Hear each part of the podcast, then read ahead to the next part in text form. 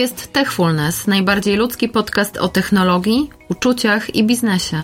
Razem z naszymi gośćmi opowiadamy o praktycznym zastosowaniu nowych technologii w świecie biznesu. Zapraszamy. Zapraszamy do wysłuchania drugiej części rozmowy o roli doceniania i wdzięczności w życiu, także tym zawodowym. Rozmawiamy z doktorem Pawłem Fortuną, psychologiem i doświadczonym trenerem biznesu. Tych z Państwa, którzy nie mieli okazji odsłuchać pierwszej części naszej rozmowy, serdecznie zapraszamy do zapoznania się z nią. Techfulness technologie, uczucia i biznes w organizacjach, naszych zespołach, szczególnie jeżeli one są bardzo zmienne, dynamiczne, a są, bo takie są czasy, bo mamy nowych pracowników, bo te relacje są też utrudnione, bo pracujemy hybrydowo, zdalnie. Jak w takim środowisku, w którym te relacje nie są oparte na aż tak dużym zaufaniu, jak po prostu doceniać? Inną funkcję wdzięczność pełni w relacjach nieformalnych, a inną formalnych. I jeśli chodzi o relacje formalne, wdzięczność jest źródłem i paliwem czegoś, co określamy mianem klimat organizacyjny. Klimat. Czyli nie chodzi o to, żeby nasze relacje były przyjacielskie. Nie mamy w ogóle takiego nastawienia, bo my jesteśmy zespołem zadaniowym, który ma zrealizować cel, ale o ile łatwiej rozwiązuje się problemy, kiedy jesteśmy wobec siebie bardzo życzliwi. A to się dzieje przez mówienie sobie wielu dobrych rzeczy na swój temat. Ale rola jest lidera. Lider to osoba, na którą się patrzy. To jest podstawowa sprawa. Inaczej mam do czynienia z administratorem. I administratorem może być sztuczna inteligencja i w ogóle nie ma problemu. Natomiast lider to jest osoba, za którą się podąża podąża. I teraz, jeżeli chcielibyśmy na poziomie organizacji wprowadzać wdzięczność, a lider jest osobą, która właśnie ma w głowie, że zimny chów jest najlepszy, bo on ma takie doświadczenia i generalnie boi się swoich emocji, no to wtedy nikt nie będzie wyskakiwał przed orkiestrę z jakąś wdzięcznością, ponieważ może być ośmieszony albo zostanie zignorowany. Dlatego, drodzy liderzy, to od Was zależy to, jaki mamy świat. Wiecie o tym dobrze, a więc do dzieła. Duża odpowiedzialność na barkach liderów, ale zejdźmy trochę teraz niżej do tych pracowników dnia codziennego, tych, którzy na co dzień są na barykadzie i do tego, jaką moc w stosunkach pracowników daje wdzięczność. Podsumowując wyniki badań dotyczących dobroczynnych efektów wyrażania wdzięczności, możemy dzisiaj powiedzieć, że są to lepsze zdrowie, więcej pozytywnych emocji z kręgu radości i dumy, mniej złości w relacjach międzyludzkich, ewidentne poczucie polepszenia relacji, zwiększenie poczucia sensu wspólnego działania, wzrost nadziei na realizację wspólnych celów, wzrost satysfakcji z pracy i co ciekawe, wzrost liczby proaktywnych zachowań, które podejmujemy wobec innych ludzi, a takim proaktywnym zachowaniem może być na przykład wyręczenie kogoś w czymś, dowolna forma wsparcia, która jest w zespole zawsze mile widziana, więc zobaczcie, jest o co walczyć. Wiesz to Paweł, no zdecydowanie jest o co walczyć i w ogóle pięknie to brzmi, tylko powiedz mi jak to zrobić. Czy ja mam przyjść do Mateusza i powiedzieć mu Mateusz dziękuję Ci, czy powinnam powiedzieć Mateusz jestem Ci wdzięczna, co przyznam szczerze, że może dla niektórych brzmieć nieco sztucznie, więc jak praktycznie wprowadzać w nasze życie, w naszą taką codzienność firmową, praktykowanie właśnie doceniania? Myślę, że problematyczne może być sformułowanie jestem wdzięczny, jestem wdzięczna. Ono brzmi trochę pompatycznie, trochę sztucznie. To jest stwierdzenie z innej retoryki. A teraz powiedz mi, ty jako ty, bo jeżeli ja ci zasugeruję jakieś słowa, to to będą słowa, które dobrze brzmią w moich ustach. A jestem osobą bardzo ekspresyjną i w ogóle takim jestem wodospadem sensów. Natomiast ty jesteś osobą bardziej wyciszoną właśnie. Osobą, która ma w sobie jakiś taki zen i taką silną uważność. I teraz, gdybyś mogła odwołać się do swoich uczuć i nazwać je. Uczuć związanych z waszą współpracą. Tym, co tobie się wydarza i po prostu nazwij te uczucia w najprostszy z możliwych sposób. Myślę, że chyba wiem, o czym mówisz. Mało tego, zdaję sobie sprawę z tego, że ja to chyba praktykuję tak w codzienności, bo często używam takich sformułowań wobec kolegów, koleżanek, z którymi pracuję. Super, bardzo mi to pomogło. Dzięki, że byłeś tam, dzięki, że mi wysłałeś ten materiał, bo bez niego nie zrobiłabym tego tak szybko, bo bez niego byłoby mi trudniej. To chyba o to chodzi też? Tak, i cudowne jest to, kiedy to jest tak naturalne, że niemal niezauważalne.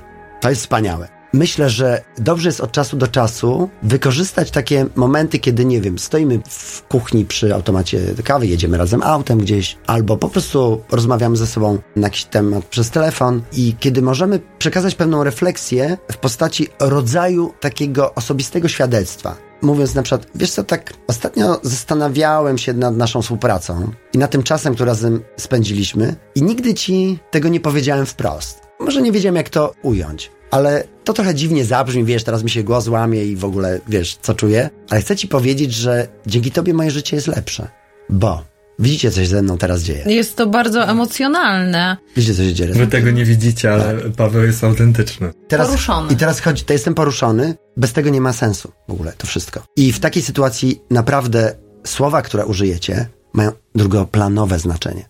Drugoplanowe. Istotne jest to, że zatrzymaliście się w życiu nad drugim człowiekiem, objęliście refleksją to, co się wydarzyło i podjęliście próbę przekazania tego, co już samo w sobie jest szlifowaniem dzielności. I to jest ta siła życiowa, to jest ta brama do szczęścia. Tak, dlatego istnieje poezja, żeby móc opisać te momenty. Właśnie. Ponieważ trudno znaleźć w ogóle słowa, i to są momenty, w których czujemy, że żyjemy. A ja sobie tak myślę, że chyba czasami wystarczy nawet, bo ty powiedziałeś, Paweł, bardzo ciekawą rzecz, że tutaj nie chodzi o słowa, chodzi o sposób, w jaki je wypowiemy i chyba czasami wystarczy zwykłe dziękuję, tylko żeby Ta. ono było naprawdę autentyczne. A ja dodam do tego, że znamy, spotykamy na co dzień osoby, które w uśmiechu mają tyle siły. Tak. Na przykład patrzę teraz na taką osobę i to jesteś ty. Techfulness technologia, uczucia i biznes. Paweł, to jest Techfulness i często rozmawiamy w nim o technologii. Czy technologia ułatwia okazywanie wdzięczności? Technologia może ułatwiać okazywanie wdzięczności. Rozwijam taką dyscyplinę wiedzy, która nazywa się cyberpsychologia pozytywna, której celem ma być inspirowanie badań ujawniających takie dobre dla człowieka, korzystne oddziaływanie technologii. I wiele systemów hybrydowych, czyli systemów łączących ludzi i technologię, to są systemy jeszcze ewentualne, czyli ma charakter prototypów myślowych, ale sposób myślenia jest właśnie taki, czyli bierzemy jakąś siłę psychiczną, na przykład wdzięczność, i teraz zastanawiamy się, jak możemy ukształtować środowisko technologiczne wokół danej osoby, żeby wesprzeć ją w wyrażaniu i otrzymywaniu wdzięczności. Ogromną technologię już mamy. To są wszystkie komunikatory. Jakie to proste. To są emotikony na ile sposobów możemy wyrażać wdzięczność. Natomiast możemy myśleć o aplikacjach, być może one istnieją, myślę, że istnieją, które mogą nam przypominać o wyrażaniu wdzięczności. To są wszelkiego typu rocznice i tak dalej, albo nawet podsuwać nam sposoby, w jakiej tę wdzięczność moglibyśmy wyrażać. Technologia może nam dostarczać stymulatorów różnego typu i podpowiadaczy. Ja w swoich badaniach zajmuję się czymś na głębszym poziomie, czyli mnie interesuje coś takiego, co zrobić, żeby ludzie z większą łatwością dostrzegali powód dla wyrażania wdzięczności bez takiej stymulacji, czyli żeby łatwiej było im spostrzegać świat i wszystko, co ich otacza, wszystko, co mają jako prezent, który można rozpakować i można się nim cieszyć. I wierzę bardzo w to, że na przykład technologie imersyjne, takie jak na przykład VR, w tym e, pomogą. Ale w jaki sposób? w taki sposób, że możemy tworzyć sceny VR-owe, w których rzeczywistość, wszystkie elementy, które są dookoła, będą po prostu zamieniały się w prezenty, które będzie można rozpakować. Czy to jest autentyczne? Tak samo jak emotikony, czy one nie są zbyt mechaniczne i w związku z tym przekazywane szczególnie zbyt często, zbyt mechanicznie właśnie, czy one nie odnoszą wręcz odwrotnego skutku do? Macie doskonałą wrażliwość psychologiczną, bo właśnie tutaj widać odrębność technik i narzędzi, na przykład wyrażania wdzięczności, które bez autentyczności mogą drażnić nawet, albo są mało zauważalne. Dlatego warto eksplorować podstawę wdzięczności. Jeżeli podstawą wdzięczności jest dostrzeganie powodów dla wdzięczności, to wtedy trening poznawczy polegający na tym, że właśnie uczymy kogoś dostrzegania w codziennych rzeczach spraw, za które może być wdzięczny. Wyobraźmy sobie grę, w której nie wejdzie się na wyższy poziom, dopóki nie doceni się twórców gry i tych, którzy to wszystko wymyślili, tę całą scenę. Ja teraz projektuję i teraz można stworzyć taką scenę VR-ową, w której ktoś będzie musiał dostrzec wszystkie elementy, dzięki którym ta scena mu się podoba i je docenić elementy, które na początku wydają się po prostu kontekstem zwyczajnym, kolorowym i tak dalej. A tutaj się okazuje, że to wszystko, co fruwa, ktoś musiał wymyślić. Ktoś musiał to zaprojektować. Musiał być jakiś UX, jakiś, który to zaakceptował. I teraz jest cała grupa ludzi, którym można naprawdę być wdzięcznym, na których nie zwracamy uwagi. Zwróćcie Państwo uwagę na tak zwaną listę płac, czyli listę osób, którym możemy zawdzięczać każdy film, który obejrzeliśmy. Napisy końcowe. Zobaczcie, ilu tych ludzi tam jest. I możemy się czasami zastanawiać, wow, ten dokument trwał 20 minut, a tych osób jest, nie wiem, ponad 100. I każda się przyczyniła do czegoś istotnego. To są momenty, w których możemy się jakby uwrażliwiać na wdzięczność. Jadąc do Was, myślałem sobie o tym, dzięki czemu ja w ogóle mogę i dzięki komu ja mogę do Was dojechać. I najpierw zacząłem się zastanawiać nad samochodem, a potem zacząłem zauważyć zachowanie innych kierowców wokół mnie. Jedni mnie przepuszczali, ja przepuszczałem innych i tak dalej, tak pomagaliśmy sobie. I jadąc do Was, cały czas w myślach nazywałem dokładnie to, za co mógłbym być wdzięczny. Wyobraźcie sobie, jaki w ogóle nastrój we mnie został wzbudzony. Prowadziłeś taki monolog wewnętrzny i chyba myślę, że tutaj bardzo istotne jest raz, żeby praktykować i prowadzić ten monolog wewnętrzny, ale potem, żeby go uzewnętrznić, żeby jeszcze przekazać tę pozytywną informację innym. Tak, i nie zrażać się chłodnemu, a nawet oschłemu stosunkowi otoczenia wobec tego. Proszę się temu nie dziwić, ponieważ każda nowość będzie się spotykała z tego typu reakcjami i spokojnie. Tutaj, jeżeli uświadomimy sobie, o co gramy, i na poziomie firmy, organizacji, na poziomie wizerunku firmy. Przecież każda firma chce mieć najlepszych pracowników, a dla pracowników obecnie istotny jest klimat, który jest właśnie w ramach danej organizacji. To jak uświadomimy sobie korzyści, które płyną z wrażenia wdzięczności, to zobaczymy, że niepraktykowanie tego jest grzechem zaniechania. Paweł, ale co zrobić, jak się sparzymy? Życzliwość. To znaczy, trzeba zrozumieć, że to, że dana osoba się zachowała w taki, a nie inny sposób, wynika z jej doświadczeń. Bardzo łatwo nam jest, i to jest automatyzm, przypisywanie jakichś łatek, że on jest nieżyczliwą osobą, w ogóle sarkastyczną i tak dalej. Nie, po prostu dla tej osoby nasze zachowanie mogło wydawać się dziwne, zaskakujące, nie wiedziała jak się zachować, no to wzięła nawyk pierwszy, lepszy, który ktoś jej na przykład wdrukował. I to jest istotne, żeby zrozumieć, że gdybyśmy byli tą osobą, mieli jej biografię i byli w tym momencie na jej miejscu, prawdopodobnie zachowalibyśmy się w identyczny sposób. Bo wtedy nie będziemy tych mostów rozwalać, tylko będziemy je budować. Paweł, powiedziałeś o samochodzie i chciałem wrócić do tego samochodu, bo to jest dla mnie niesamowite, o czym myślałeś jadąc tutaj, ale na co dzień spotykamy się z ludźmi, którzy potrafią przedmioty traktować bardzo personalnie, być wdzięcznym tym przedmiotom, co nasuwa mi na myśl, czy w przyszłości będziemy okazywać wdzięczność sztucznej inteligencji. Będziemy. Już to robimy. Mamy mnóstwo wyników badań dotyczących efektów antropomorfizowania sztucznych systemów, które zresztą no, producenci pomagają tej antropomorfizacji, bo antropomorfizowanie jest próbą my umiemy spostrzegać świat tylko przez nasz pryzmat, bo siebie znamy. W związku z tym, jeżeli ja będę identyfikował procesy w jakichś obiektach dookoła mnie jako takie ludzkie typowo, to wtedy będę czuł się bezpieczniej, ponieważ będę miał poczucie, że ja rozumiem, czym one są, czyli kim one są, jak one funkcjonują i tak dalej. Czyli na przykład samochód się zepsuł, bo się na mnie obraził. O, proszę bardzo, mam wytłumaczenie, jak jest, tak jest, ale ja kontroluję rzeczywistość i ja ją w jakiś sposób rozumiem. I nie chodzi o to, żeby rozumieć na poziomie obiektywnym, tylko żeby mieć poczucie rozumienia, które obniża napięcie, daje poczucie komfortu. I antropomorfizowanie jest naszym mechanizmem, który jest automatyczny, przejmowanie kontroli nad rzeczywistością, czynienia jej sobie na poziomie podznawczym poddaną. Antropomorfizacja może dotyczyć dowolnego urządzenia, dowolnego obiektu, który jest wokół nas, włącznie ze zwierzętami, ja prowadzę dużo badań na ten temat i ewidentnie w naszym konserwatywnym społeczeństwie to antropomorfizowanie stoi na przeszkodzie takich na przykład procesów jak nadawanie statusu moralnego, czyli praw człowieka na przykład robotom. Duża część społeczeństwa, ci, którzy mają silne przekonania antropocentryczne właśnie, czyli że człowiek jest miarą wszechrzeczy, każdą informację, w której sztuczny system, czyli na przykład robota, stawia się w roli człowieka, czyli robot lekarz, robot terapeuta, robot opiekun, tego typu oferty są odrzucane. Albo dostrzegamy zjawisko, które można by określić mianem awersja wobec algorytmu. Ale czy to się zmieni?